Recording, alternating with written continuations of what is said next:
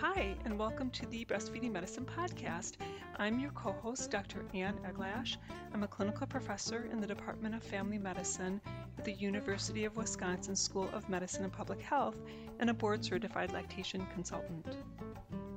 And I am your co host, Dr. Kathy Leeper. I've been a breastfeeding medicine specialist since 2001 and I'm currently practicing in Nebraska and Kansas. This podcast is produced and edited by the Milk Mob and is co sponsored by the Academy of Breastfeeding Medicine. Are you ready to go? Perfect. So, what I'm going to talk about first is um, an article that was written by Phil Anderson, who's a pharmacologist specializing in lactation. And he started writing these columns, I think it's it seems to me like once a month in Breastfeeding Medicine Journal, um, doing a LactMed update. And as mm-hmm. you and I both know, LactMed is the database that's with ToxNet, which is from the National Library of Medicine, and they review and substances. Oh, go ahead. I was going to say, and it's awesome. And it's awesome, absolutely. Yeah, I mean, it's really my go-to resource for anything, and I love sharing it with um, families and um, mm-hmm. other doctors. Yeah. So, in the ninth issue of the 2016 Breastfeeding Medicine Journal, he has an article that uh, he entitled New and Unusual LactMed Topics. So the first topic um, it was on new insect repellents that are out there, and even though it's February and I'm looking out my window and I see a bunch of snow, I thought it would be really fun to talk about insect repellents because it just reminds me of like those really great evenings when it's like finally cooler and there's a nice breeze and it's like darn there's mosquitoes, but gosh it's so nice out here. So I thought I'd talk. Yeah.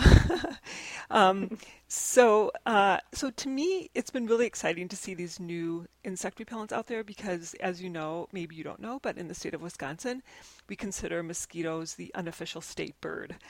And we, we said really, that when I was in Minneapolis too. So I think it's more than your state. But well, we yeah. kind of share that because we we're the you know the land of Land of Lakes, you know, and so is Min- right. so is Minnesota. So yeah, with all these lakes, is just standing water galore.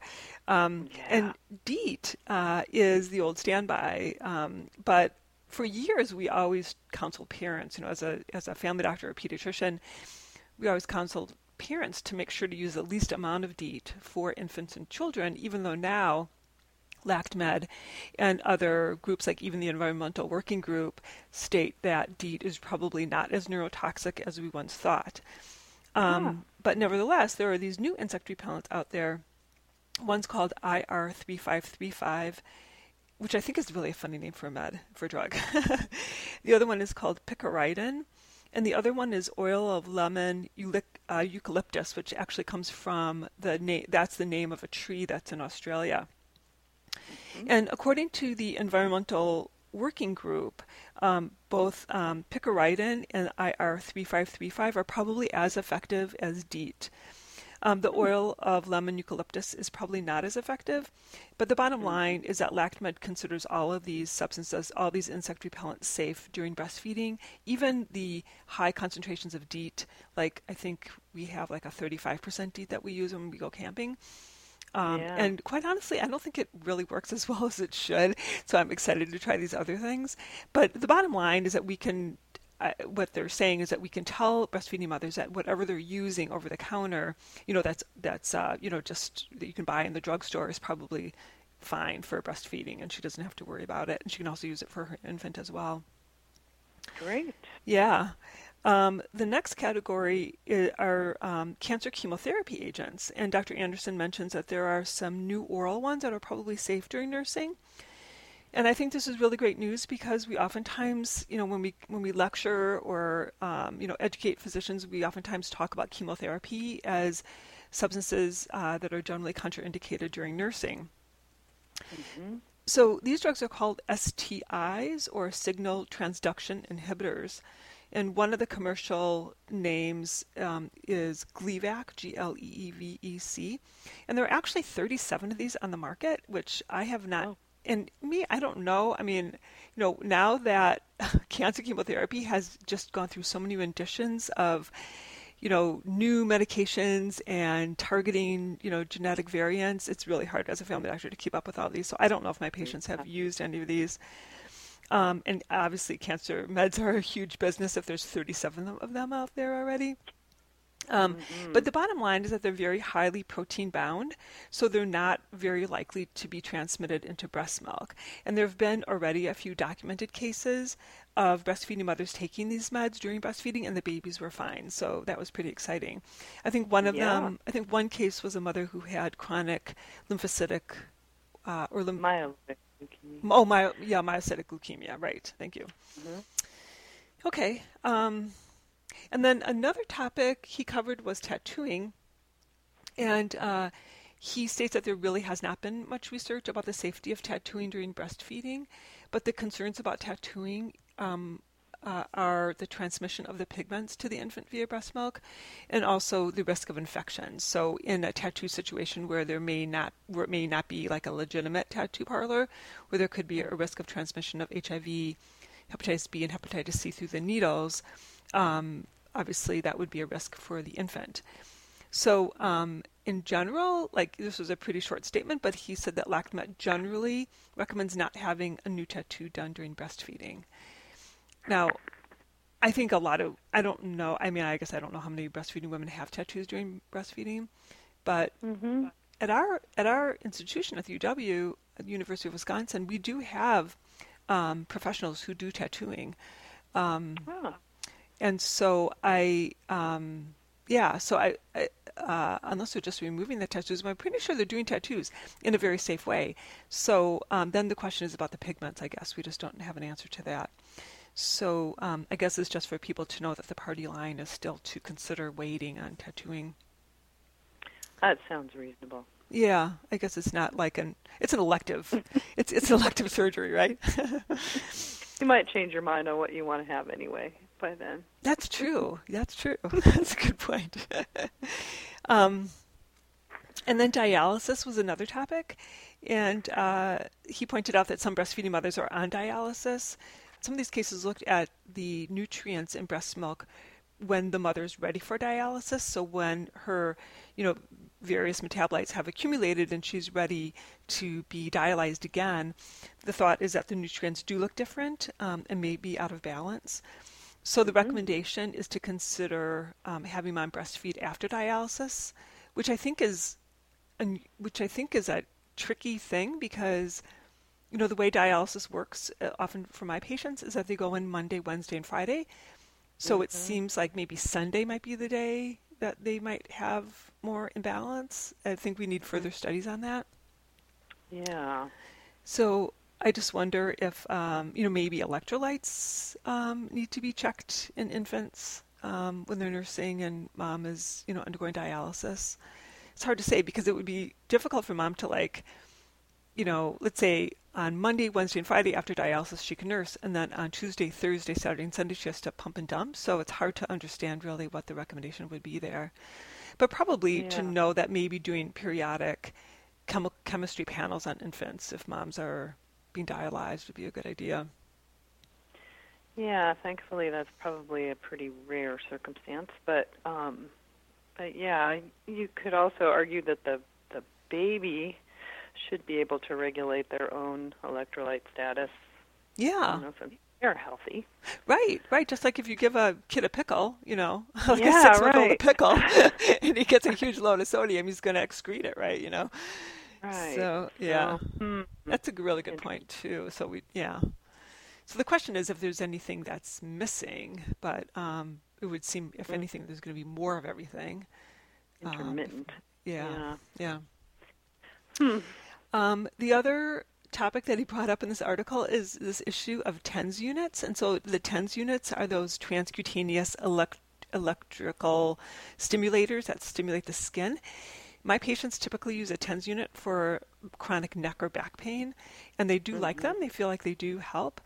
Um, but then he mentioned something about how TENS units have been used for nipple stimulation when inducing lactation, which I thought was like.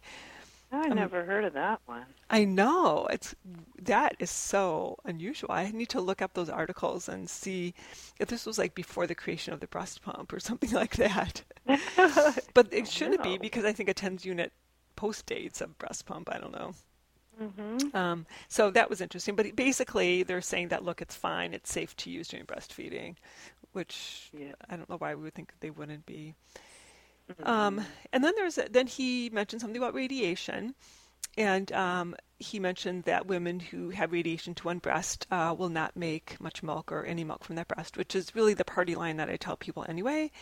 Is that if mm-hmm. one breast mm-hmm. is irradiated, it's actually irradiated the radiation is meant to kill any sort of cells that could become cancer, which are which you know often is glandular tissue. Right. Um, and then he mentioned that um, you know some women undergo radiation for other reasons, like for Hodgkin's lymphoma, where the radiation is directed towards the mediastinum or into the chest cavity, and so there is some radiation that will scatter and hit the breast as well.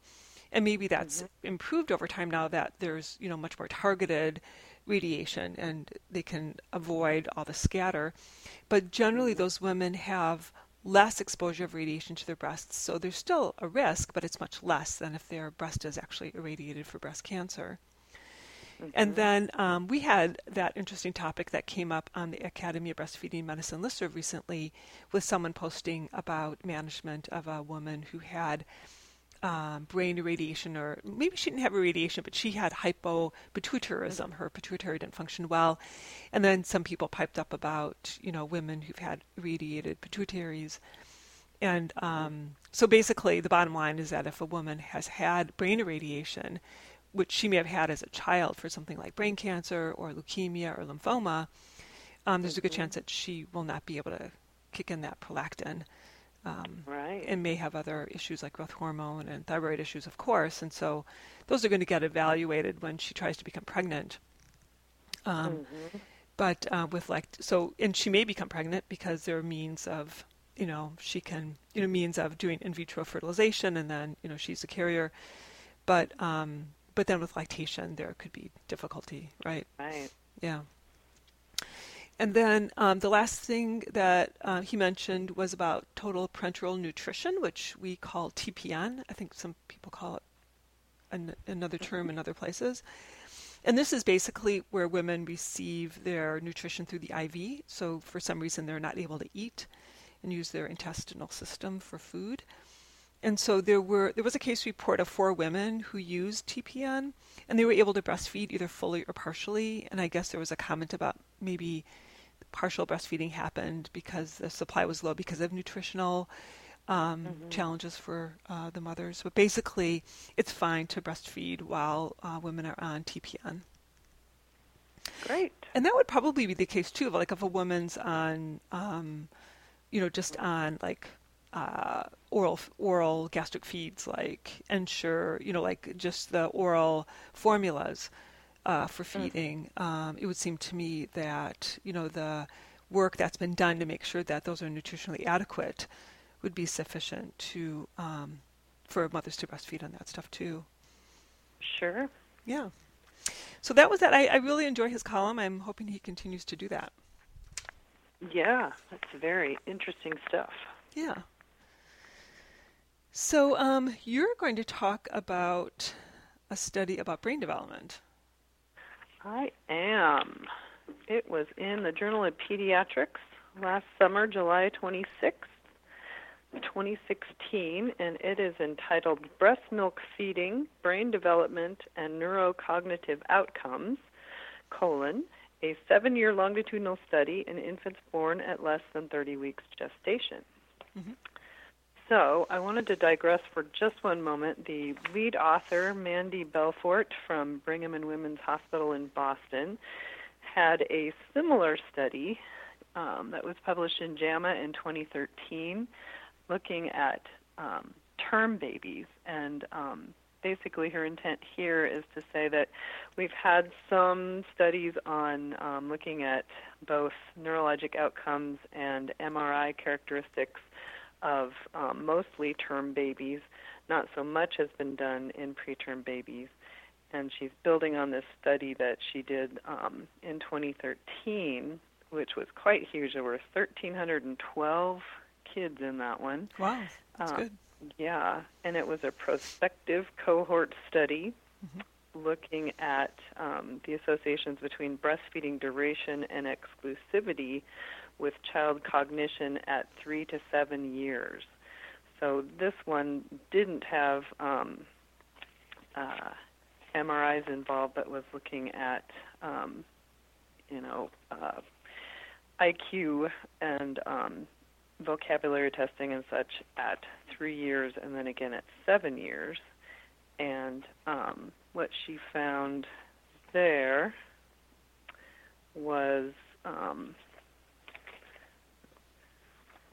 that the longer the kids were breastfed and the more exclusively, they were shown to have better receptive language at three years of age and verbal and nonverbal IQ at seven years of age. And um, she broke it down into um, 4.35 verbal IQ points per month of any breastfeeding. Wow. Or 4.2 points over 12 months. And then looking at the exclusive breastfeeding, it was 0.8 points per month, or almost 5 points over 6 months. So really breaking down, looking at exclusive versus any. Um, but a, a weakness of it was it was maternal report in retrospect. So they were asking moms at some point between 6 and 12 months of age, how long did you breastfeed and when did you start feeding other things, which we know is not so horribly accurate all the time. Mm-hmm. But even so, even so you would guess that that it's an underestimation of the power of breast milk. So that was in term kids and looking at them at 3 and 7 years with with cognitive testing. So the one I'm talking about here is looking at preterm babies and both doing um, cognitive testing and um, MRIs to look at brain development. The other cool thing about it is they do it at two different, each of those things, at two different points in time. So it's kind of an elegant and complicated study looking at a, a very important and difficult to tease out topic. Mm-hmm. Yeah. Yeah. Very so, hard. Yeah. um, a little more background, there have been a few studies looking at MRI growth, um, but again, mostly in term kids, that have shown increases in cortical thickening, especially in the adolescent brain with increasing amounts of breastfeeding. Um, the authors state that there have only been two small studies in preterm babies that um, look at brain volume at 15 years of age and have found improved corpus callosum maturation hmm. um, at term equivalent age. Um, but as always happens with these studies, some, you know, some they look at different points in time and they use different measurements.